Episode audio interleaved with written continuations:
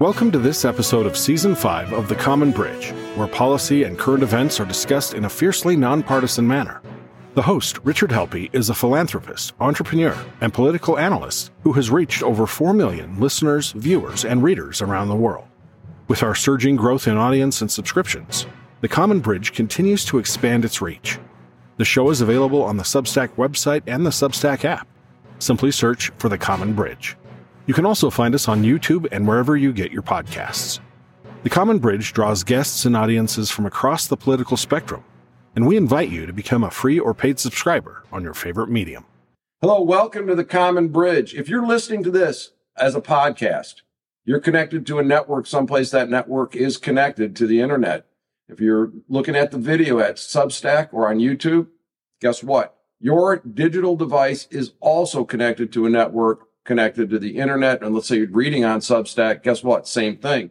So we're here today with two experts in cybersecurity because they're going to explain what cybersecurity is, how you can be more secure, and I hope you'll get a lot of value out of this. And we welcome today the co-founders of SenSai, 48th governor of the state of Michigan, Rick Snyder, and co-founder, chief client success officer, Dave Behen. Welcome, gentlemen. Thank you. It's good to see you both. Thanks. Rick, course, you're well known for doing a great job as the governor of the state of Michigan. Uh, we appreciate the relentless positive action that you brought, but you had a pretty good career before serving as the governor. And can you maybe tell our audience a little bit about that and then a little bit about what you did post governorship? Sure, Rich. And it's great to be with you. Thanks Good to for see the you. opportunity to uh, catch up with you again. Uh, this is actually my fifth career. I, I can't hold down a job. uh, so if you look at it, uh, basically, if you go back in the 80s, I was uh, with Coopers and Lybrand, now Price Waterhouse Coopers. I was a tax professional. I became a tax partner and then a mergers and acquisition partner, helping people buy companies. Uh, that led to going to Gateway Computers in the 90s. Uh, there, I was the number two guy working for Ted Waite, the founder, Mhm. and that was an incredible experience. We went from 600 people, 600 million revenue to 6 billion and 13,000 people in six years. Uh, and I was the chief operating officer and president. Uh, then I came back to Michigan. Ted was moving the company to California. We wanted to come home. I did $200 million venture funds. So I was doing the craziest work, doing dead cold startups, finding professors in technology. And then Michigan was absolutely a disaster in 2008, nine, and going into 10. Uh, so I ran for governor and I won. Uh, so I had the wonderful opportunity and the honor to serve for eight years as governor of Michigan. Uh, there are term limits, so I got thrown out on the street after eight years. And then what do you do with an old governor? Well, I was very fortunate. I met David, who had actually worked with me uh, at the state, and a couple other colleagues, and we formed SenSai. Uh, because if you look at, we were the best in the nation with state government at the state of Michigan uh, cybersecurity is a huge pervasive issue, and I view it as a way to continue to help people to give back, uh, just in a different context. Because small organizations are desperately in need of help, even when they don't know they need help yet. Uh, they need help, so we're here to help with SenSai. And Dave, I know you you met the governor working for the state. You were the chief information officer. You're a Detroiter. Maybe share with our audience a little bit what your career arc been like. Yeah, so I uh proud graduate of Eastern Michigan University. I like to joke it's the the good school in Washtenaw County. that it is. There you go. All right. But uh, no, I uh so I started out as small time city manager out in the west side of the state for a couple years, right out of grad school. Then I came and I worked at Washtenaw County. I was there for nine years and was the deputy county administrator and CIO there. Uh, then went into the private sector for a little while. Then I met this guy right here sitting next to me, and he ran for governor. Run for governor. He ran for governor and won. And so I went in. and I worked with him. I had known him for years before that, but uh, uh, so then I went was the CIO for the state of Michigan for almost for six and a half years, and for th- about four of those years, I was also the director of the Department of Technology Management Budget. And then I kind of put my public service days on hold and put them away for a little while. Went to become the CIO for La-Z-Boy, great company in Monroe, Michigan, and then um, got back together with him. We started SenSai because, again, as he talked about, you know, it's small and medium sized organizations are getting hammered, and there's some just some really common sense things we can do to help them. And so it is like he said, it's like giving back, but actually, it's a, you can make a little money doing it too. Well, profit lets you sustain the runway, lets you help Right. more clients. And people that haven't been in business don't understand it's all about satisfying a customer and making sure you have a satisfied and motivated workforce. And those make a better country and a better state, better communities. And I can see the connection. You know, La-Z-Boy, you're thinking about your kickback and your recliner, you're looking at your iPad, and all of a sudden a ransomware grabs it or a phishing comes in. So, what is cyber security and what's the threat out there? What should people be thinking about when they think about the term cybersecurity? Yeah, the, the way to look at it in many respects is we live in a digital world today and we're surrounded by it. Um, if you ask anyone, whether it's iPhones, iPads, uh, you know, Android phones, any kind of electronic device that's connected to the internet, uh, you have to be concerned about cybersecurity. Uh, you're in a connected world. And I wish you'd say we didn't have to worry about it, but there are bad people out there that are going to take advantage of the fact that network, that connection is not perfect. There are holes. There are things that we don't do. There are ways that people can exploit vulnerabilities in the cyber world. What are they after? What, what are the cyber thieves after? Or cyber criminals? Yeah, there's a category of six or seven different categories, but the one that's really prevalent today, the biggest one is cyber criminals just wanting to make money. Uh, and that's where ransomware comes from. A big enabler of that. That didn't happen 10, 20 years ago very much. It was other issues that were the cyber hacktivist or activist. Yes. Um, now it's mainly cyber criminals because they see the opportunity to make money because of Bitcoin.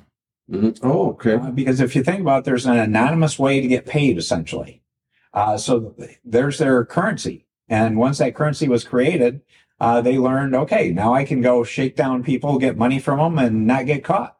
I was in a venture and one of my investing partners there, one of their companies got hit with ransomware. And for my audience that doesn't know what ransomware is, your network is seized and you've got to call this number and we'll give you a key to unlock it. And there's a payment.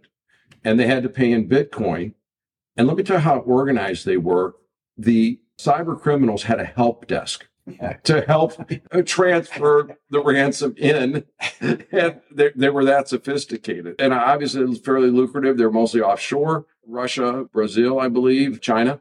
Yeah. Oh, yeah. So, ransomware, tell us more about that. So the bad actors are trying to get your information and trying to get your data as an individual. But as they look at companies and those kind of things, they'll attack you with, phishing email. When you click on it, it'll drop ransomware on your on your system. And ransomware actually has kind of evolved, right? Not only do they have help desks and you know they're like a little organization, um, but ransomware has evolved to where it's dual extortion. So what happened to your friend was that they locked his network and they said, if you don't pay me in a certain amount of time, I'm going to delete all your files. Mhm. Well, a lot of organizations in the world now have evolved a little bit to where they're a little bit better at their backups. They're backing up their data in the cloud or in some kind of off network location. The bad actors actually very good, great job. You know, you did really good traditional IT, but we've stolen your data now and we're going to drop that on the dark web and you're going to be liable for that. Mhm. And so that, that's that dual extortion that's really becoming really bad these days. And you're seeing that happen all the time. And it doesn't matter if you're a big company, a medium sized company, or a small company, they're coming after you. Because there's a market for that information. Somebody Absolutely. wants to buy it on the dark web. I think there'd be some obvious things like bank records and that type of thing. What else are they after? So think about it. They, they're going to look, they're looking for your social security number, your credit cards, your identity, your health records, um, anything that they can use that they can sell on the dark web to, uh, to ba- other bad actors so they can exploit you. They can go into those, those holes in, holes in your kind of, per, your digital persona and start attacking you that way. That's what they're going after. And, um, they're very successful at it and they're very good at it.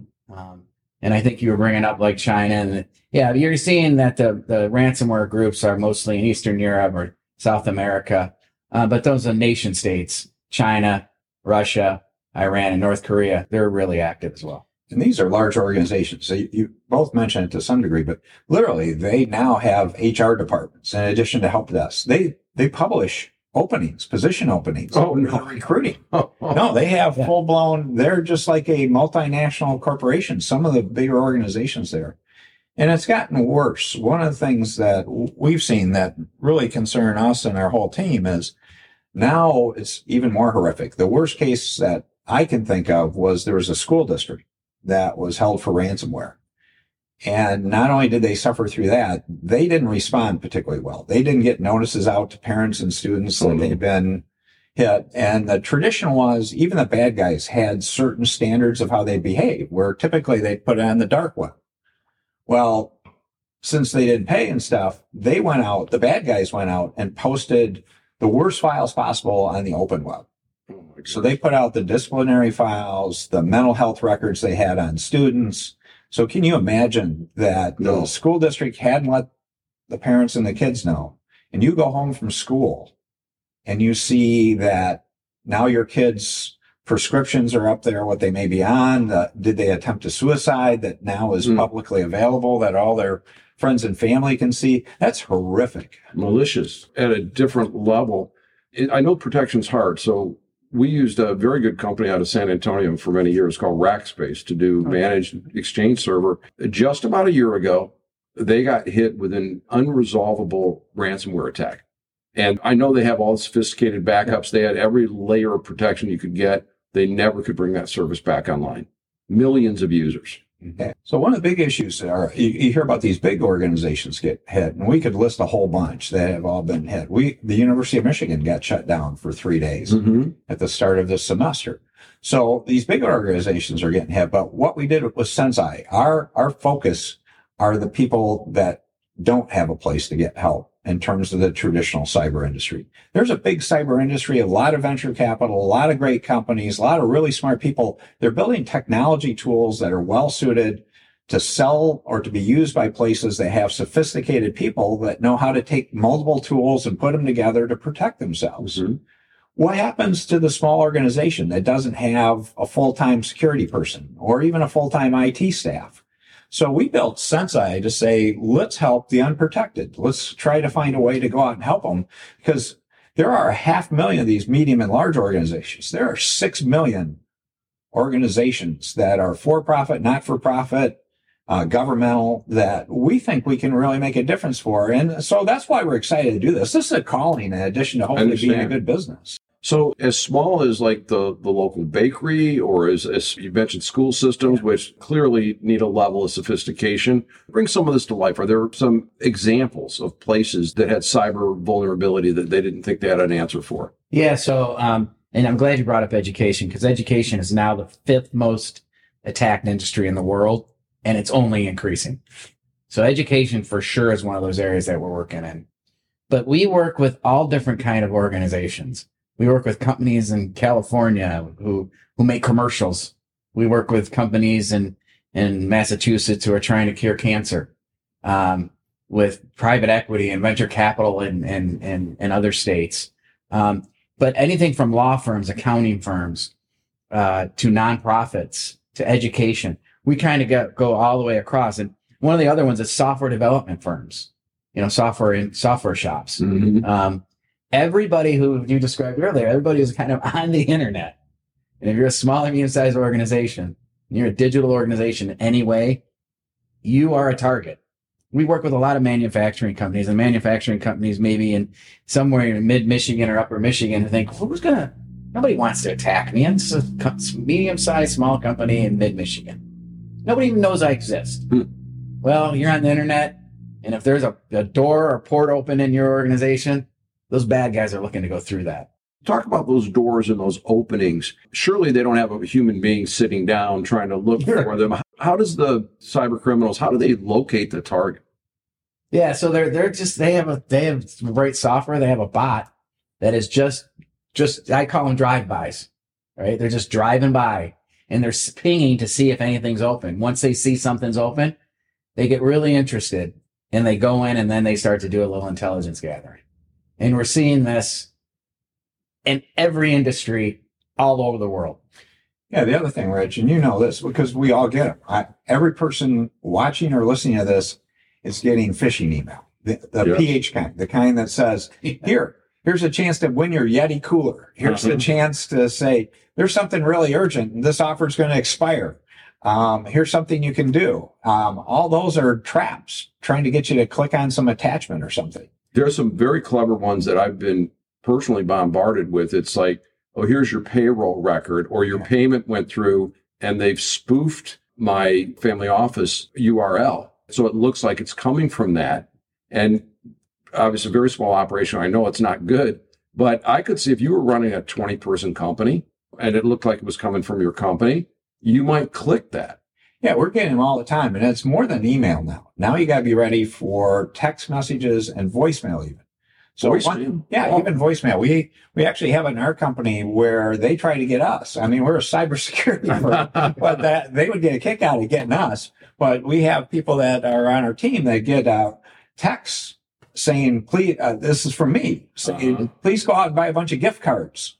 Yes. I- right, right. I've got an urgent need. I can't do it myself. Go out and buy a bunch of gift cards. If anyone asks you to buy a gift card, be worried. It's probably It's a not scam. true. Yeah, indeed. Yeah, That's... if anything sounds too good to be true or super urgent, you have to build in an extra two or three second response to say, before I click this, this could be really important, but let me check it out first. Let's hover over the address. Let me look at a couple Mhm. other things. If it doesn't seem right, don't do it.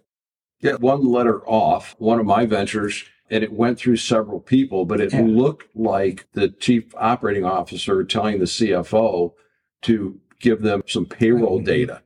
And it went through three or four people that looked suspicious. One person knows, I'll take care of this right away before the weekend starts. And, and just handed over a lot of information to a cyber thief. Yeah, that's what they try to do. Is They know Friday afternoon when someone may be trying to get out or a holiday. Um, so anything that could be urgent that way, you have to be worried. If you're a finance or an HR person, you have to be particularly concerned about the email you're getting. Because the common one, if you're an HR person, is uh, I'm changed my bank, so my payroll deposit number is now this instead of this. Uh-huh. Be careful. Uh, finance person, any kind of wire, uh, in particular, if you're transmitting money, I would get that verbally confirmed or double checked. So, so that's a anything. that's a good take home value there. If you're sending a wire transfer to make sure that your financial institution has to call and get a voice confirmation. Yeah. Now I understand with the AI they can steal your voice and make it sound like you too. It- I, I don't know how how sophisticated that is yet, but still it's a measure. Yeah, it's it's, it's, it's a good one. it's starting to get pretty good. Deep fakes are getting really really well done. But yeah, the point you just made about the institution calling you, well, you might want to call them, and you might want to make sure you look up their number and not just take the number from the email they sent you Mm-hmm. because they're actually putting, like you were saying, they have call centers. So they, they that'll be a fraudulent number.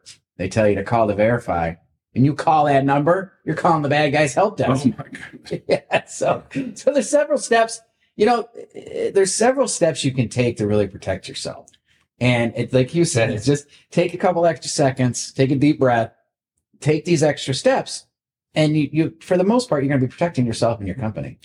Yeah, there's two or three things though, Rich, that we, we would clearly put on everyone's list to do to check out. I mean, passwords. Uh, the classic there is never reuse a password. And we find it's probably Oh, it's- most people are using the same password more than once in some contexts. Really bad idea. Because if the place where you use that password gets hacked or the, gets the bad guys get it, they know that password now. They know who you are. They're going to try that password now on every kind of account they can find out about you. Or just randomly because it's Well, all done digitally. they're- They'll take that Yeah. sign-on password Yeah. combination and just So- so- maybe get a hit. It costs them almost nothing to Yeah. do. So never Right. reuse a password. Come up with strong passwords. Those alphanumeric things, longer is better. Mhm. And again, this can be a burden for people because you may have a lot of passwords. Get a password manager. How, now, one of the things I was going to ask you about password managers and how does somebody protect the access to the password manager, which has all your passwords? Yeah, there. So there's a couple reasons why we recommend password manager. First of all, you can't remember them all, right? And when I do that talk, I did a I do a talk where when I say, you know, in front of hundreds of people, I'll say, uh, "Don't reuse your password." And when I say that, I can see people in the audience who are reusing their password. they turn pale or they mouth to the person next to them, I'm doing that, or they Yeah. start writing down feverishly. But password managers allow for you to have complex passwords, unique passwords for everything you're signed into. And they have, it's encrypted, it's military grade encryption.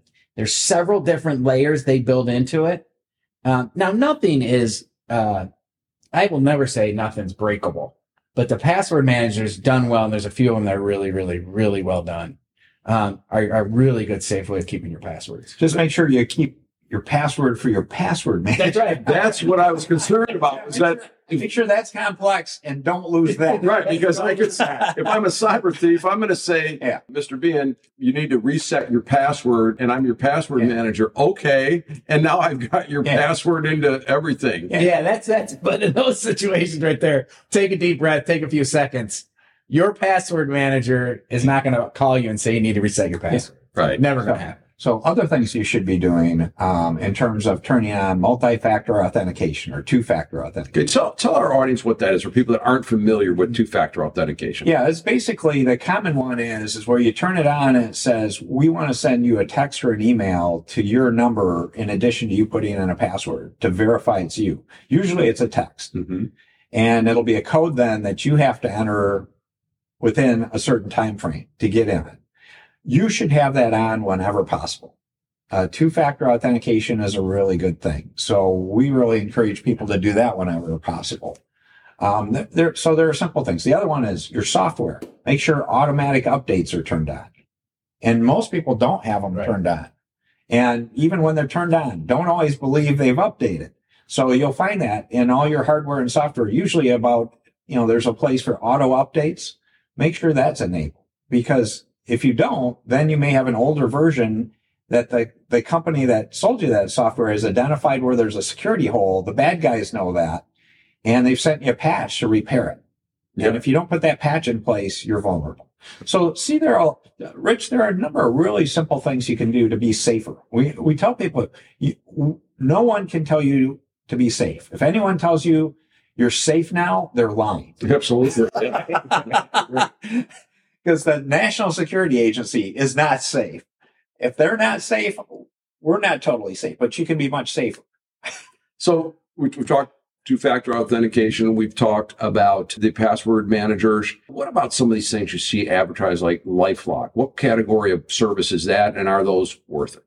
Yeah, I actually, I'm a big believer in those. You know, LifeLock, Experian, all of those, because again, they're they're organizations who all about uh, securing your data, military grade encryption on those as well. Um, what they do is they help monitor for your credit cards, your even your passport, um, your email addresses, your phone numbers, um, your bank account. They're monitoring everything for you. Um, and one of the things I, I really like about them is is you. I actually use Experian, and we have a whole bunch of people. My wife, my kids are on it as well with me. What I really like about it too is I can just shut my credit off. Right? Remember back when I think it was Equifax or somebody got breached and they were charging us ten dollars or seven dollars to open your credit, then close your credit or whatever. Now, click the button and your credit's locked. So if somebody's trying to steal your identity and use your identity to check credit, they run into a block. It's like, no, you can't use it. That's right. And then, then if they detect something, it's almost like a service we provide at SenSai because we're doing vulnerability scans and dark web scans for our clients. When we detect something, we alert them, and they do the same with Yeah. those with those services. So our company actually does that for these organizations. So we do it for the organizations where these other companies tend to do it for individuals. Uh, and they're, they're all good things to do. Uh, they're really important things to look at. Uh, one other one that I'd mention in particular is if you travel, if you, and all of us travel and we want to be online. So this is about getting a virtual private network. It's Mhm. VPN. Uh, and many, many people don't have this. So if you go on an open network somewhere, the bad guys can often try to be getting into your system if you don't have a virtual private network. And the classics are airports. You shouldn't be on an airport open network unless you're on a VPN. It's a dangerous thing. And so And they're relatively inexpensive to get. I, I use a product called Nord, oh, and N-O-R-D, Yeah. NordVPN. I know there's others out there. And for our audience, if you get hacked, all the bad guy can see is the tunnel out to the VPN. They have no idea where you're Right. going. And it's an encrypted route. So it's kind of a, a roadblock. So the virtual private network, not expensive. What about the vulnerability differences between going on that airport Wi-Fi and or just accessing the internet off your cell service? Are you better protected on the cell service or not? no, I, I would highly recommend still a virtual private network whenever you can, or tether to your own device too. Like, like I'd never jump on the Wi-Fi at the coffee shop or the No. airport or the hotel. I mean, you know, and and even though they may start, this, you see some are starting to say, "Now we're secure." I I don't believe it. Mm-mm. You know, there's smarter guys, they're bad actors out there and to do something. So I always tether to my phone or my iPad or something like that, and then I jump on a VPN, Yeah. a virtual private network. This guy's the acronym police. He doesn't let me use. it. Well, those of us who have been in technology, we don't realize how often we're throwing it out around an acronym until someone's like, "Stop it!" You know, So we tell people, it's like, yeah, you think that, yeah, cyber people are from Mars or something. Right, exactly. a That's- different it's- language. Guilty as charged. So, on the VPN, I, I do a lot of work like on my phone or on my iPad, and I will just be onto the cell service, Yeah. and I turn the Wi-Fi off.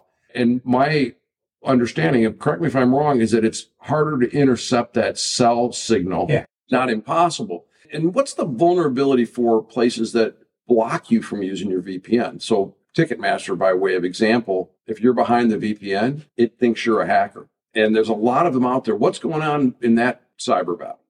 Well, again, they're trying to protect themselves. So what I would say is, again, I would hopefully you don't have to buy those tickets at the airport, Right.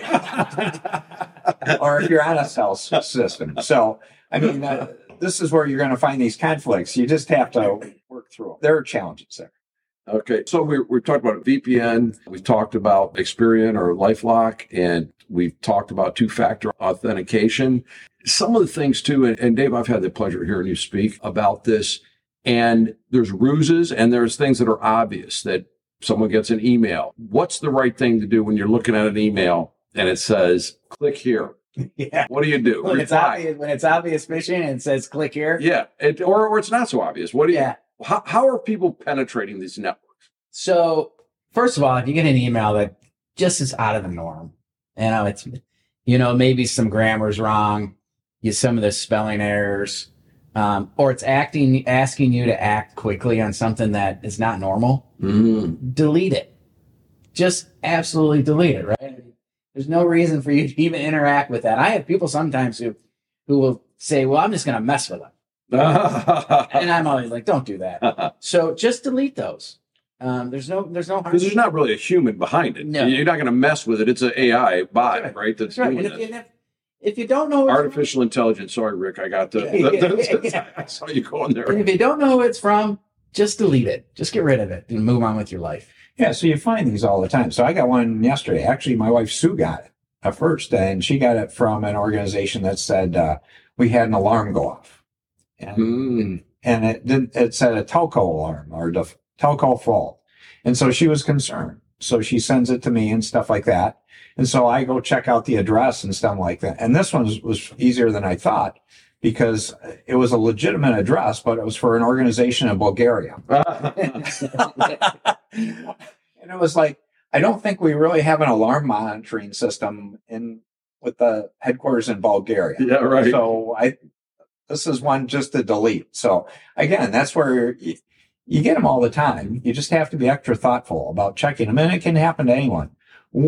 Another group, though, I would mention that are like that, but they've gotten so sophisticated. DocuSign is a great Oh, illustration. yes. Yeah. So they're now spoofing or making up fake DocuSigns on you. So if you think about it and you just bought a house or you bought a beautiful condo or something and the closing's in the paper, that's public information. So the bad guys may get that list to say, okay, you've closed on this condo. They know the address. Uh, and so they'll send you something to say, congratulations. It's so exciting you got this place. You just forgot to sign this one form. So please complete the DocuSign. I actually got one of those at one time. I Yeah. deleted it. Yeah. Yeah. Yeah, it's the bad guy. Yeah. Yeah, you wow. got me. A- And And, it looks very real. oh, yes. If I'm not expecting to sign a document, I don't touch it. That's right. That some, if somebody's going to have to tell me it's coming, and then I will deal with it that way. These guys are ingenious about getting in and they can drain your bank account. They can steal your identity. They can take your sensitive personal information. You made mention that one of the places they go is the dark web. Mm-hmm. And people hear the term the dark web and it sounds scary, and it is, but our audience is more of a lay audience. Can you just explain what the dark web is and what's going on there? Yeah. So the dark web is the underground of the internet where bad actors uh, trade and sell information uh, personal information, credit card information, health records. It's where they barter and sell that information. It's where, um, you know, the, the dark web actually was originally developed for research, but then, you know, the, the bad actors really took it over. And, and it's it's dark because I can't get it It's on my anonymous. browser. Yeah, you have to know how to get there, and the people on there are anonymous. Mhm. Yeah. So, I mean, they're using some identifier for them, but you don't know who they really are. Right. And so it's this under, it is this literally a different world uh, that you need to worry about. So one other area though, I would mention to you, Rich, that we encourage people to look at, especially organizations are, um, what's your incident response plan? Uh, how do you respond if you have a problem? Because we've talked a lot about, and we, if you look at the best practices framework put out by the federal government that we emulate, we actually encourage people to do this in our practices is there's like prevention and detection. Okay. See the bad stuff, stop the bad stuff from coming in. You, again, you can be safer. You can't guarantee something bad won't happen, but what happens if the bad thing happens? Mm-hmm. Do you have an incident response plan to say, this is how we respond? This is what we do. This is how we recover. Uh, how do we deal with this? So it's recovery and response kind of Are these a service that small and medium sized businesses can buy from you as a package? Yeah, we package this part of our whole solution where we try to help with that whole framework. And one of those elements is this incident response plan. It's a template. So you sort of fill in who are your emergency contacts? Where are your backups? Where are all these things ready to go? Because the uh, analogy I give people, uh, it's like, it's funny to watch people's reaction when you put it in terms they are used to understanding. It's like, do you have a fire evacuation plan for your business? And everyone goes, yeah, we got a plan on what we do if we have a fire. I said, okay, you're in Michigan. Are you ready for the tornado? Or if you happen to be down in Florida, do you have your hurricane? Yeah, right. Exactly right. Right. Yeah, and that's great. And I said, do you have a your incident response plan for cyber? And they go, huh? And it's like, okay, now let's talk about this. What's more likely? Are you like more likely to have a fire, to get hit by a tornado, or to actually have a cyber incident? And everyone goes, well, yeah, the cyber one's the, the ones that's really going to happen. So you've got this backwards. You've got plans for the things that are less likely and you're unprepared for the likely. and you're a heating and cooling company and you've got lots of trucks on the road you're directing your technicians you're ordering parts you're having your customers sign invoices it's all digital and it goes dark because you just got hit by a cyber attack That's right. But if you have good backups, you know where they're at, you know how to restore, you know how to do all those things, you can, it makes Yeah. a huge difference. Yeah, and I mean that incident response plan is really critical. And I talk when I talk to small medium sized organizations all the time. I talk to them about that because it'll take that bad day and make it a bad day or days, but not a bad week or weeks or months. Mhm. And so that's why that instant response plan is so critical. Because as you said, you know, everyone has a business continuity plan, but they leave cyber out. right And that cyber is the one thing that right now can stop your business in an instant, like you just said. so two questions here about cyber insurance and the wisdom of that and then secondly but and not related but my understanding also is some of these bad actors will go and infiltrate a network and actually go and put bad code into the backup file so you can't get your backups back either So for that first, yeah, some of the more sophisticated groups, they will corrupt your backup, right? Uh, but there's tools now that, and there's things you can do to, to kind of help me, medi- uh, remediate that. But no, I- I'll put it this way. If a bad actor really is coming after you and they're very sophisticated, it's going to be tough to stop them. Mhm. But there are things you can do to remediate it and be back up quickly. And that's why we, that's why we work with small and medium sized organizations to make sure they understand these are really common sense solutions you can put in place to really help protect your company. But- Yeah. And then insurance, to go to your Yeah. point. yeah Uh, we recommend you get insurance, uh, cyber insurance. It's a good thing. I mean, it's another layer of protection to help you come back if you have issues. The issue with cyber uh, insurance, though, you have to be really careful. It's not a simple field to get cyber insurance. In a lot of cases, ransomware may be a separate policy or a separate Oh, waiver. So right? even if you get cyber insurance, you may not be covered for ransomware. So that's a whole issue. The other part that we try to help our clients with is filling out the forms to get insurance. Uh, again, they're not in English uh, generally. I mean, they're written in English, but it's back to cyberese quite often. right And if you don't check the right boxes, or if you check something that really isn't true, you know what happens. Right, right. You Yeah, you're underwriting. Yeah, yeah, right. Yeah. You can still take the uh, premium, but you're not getting the coverage. Yeah, right. exactly. And so right. for the average small business person to even know how to fill out a form is very challenging. So that's where we recommend we help our clients, but we recommend people get help to make sure you know what you're checking and it's accurate. So all these small and medium sized businesses are protecting the enterprise, and you're bringing forth some great services around that. I want to make sure how do people get a hold of you guys if they're listening to this broadcast or podcast and they say this is something I need to do? How do they get a hold of you? Yeah, SenSai.com, S E N S C Y.com. And we've got a lot of great resources, backup that you can just go get to. But SenSai.com is the place to go. And one thing that we do offer, Rich, that we're very proud of is we offer the opportunity to get a SenSai score for free, no obligation. And as we started the business, we started doing SenSai scores to help our clients. That was sort of the cyber health Mhm. evaluation. Yeah. So it's a half hour long interview or less. It's 39 questions, collects like 100 and some data points. And most people can answer those questions. They may need a little help, but that's why we interview them to help make sure they understand. You go through that. We'll come back and give you a score like your credit score. It's on a thousand point scale.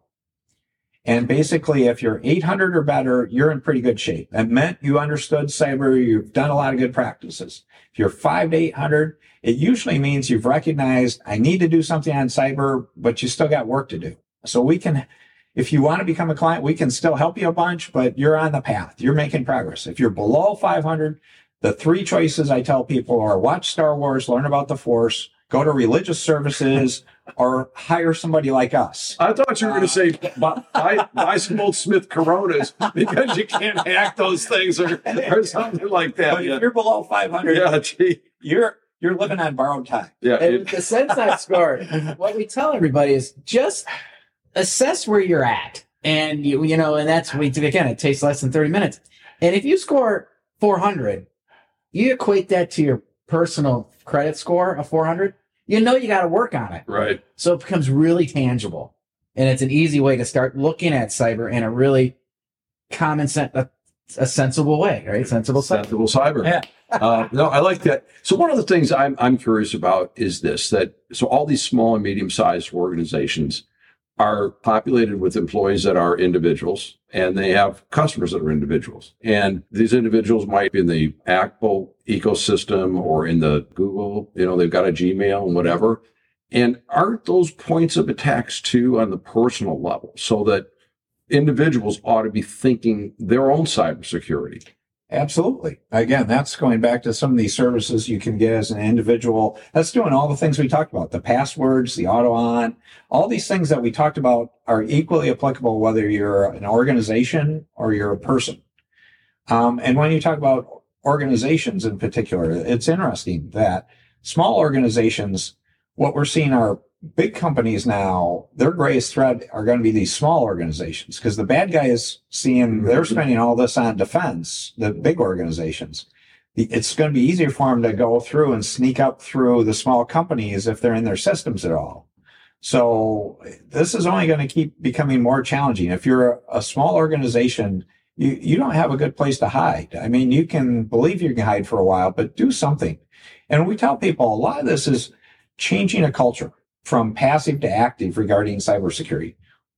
We're honest about this. Cybersecurity is never going to be your number one priority until you get hacked, Yeah.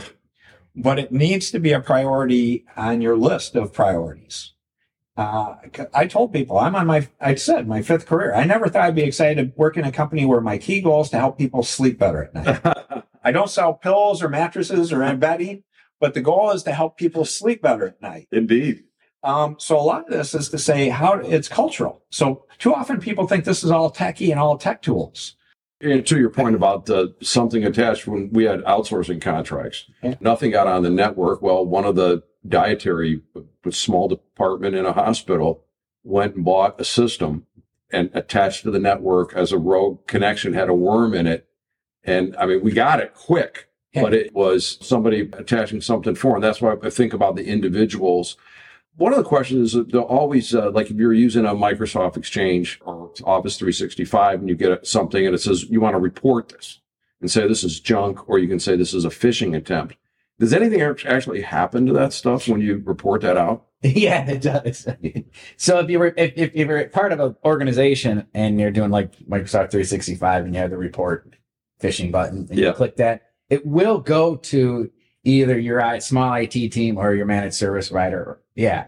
Um, they actually look at it. They they quarantine it for a minute. They'll check it out. But um, it's a really good point though, because if if you have a report button and that doesn't look good, hit re- hit that report button. So I always do the report button, and I, I will say that Rackspace, when we were using them, they were really good about following up. I'd send them something, and they go, "Thanks, that's a new one we haven't seen." Yeah, and they're looking Uh, at it. They're yeah. taking a peek at it. Yeah, they're a good company. Gentlemen, we've covered a lot today. What didn't we cover that would be important for the listeners, the readers, and the viewers of the Common Bridge?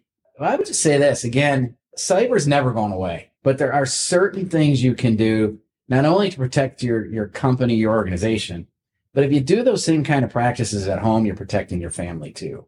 And it's one of these things that's never going away. And so that's why we're really excited about starting SenSai because we want to educate. Part of our mission is to educate the world in cyber. So just take a couple extra seconds, take a deep breath, slow down, and make sure you know what you're doing. Sounds great. Now, imagine that you were called today by a small group, let's say the President of the United States, the head of Department of Homeland Security, and oh, let's throw in the Treasury Secretary for good measure. And they said, gentlemen, what national or state level policies do we need about cybersecurity? What would you tell them? Yeah, one of the first things to do is to say broaden the discussion. Again, as just as we said, it's a human issue. 90, 80 to 90% of the breaches are due to humans being involved in. And it's having an active versus passive culture. Nationally, we treat it as a passive culture.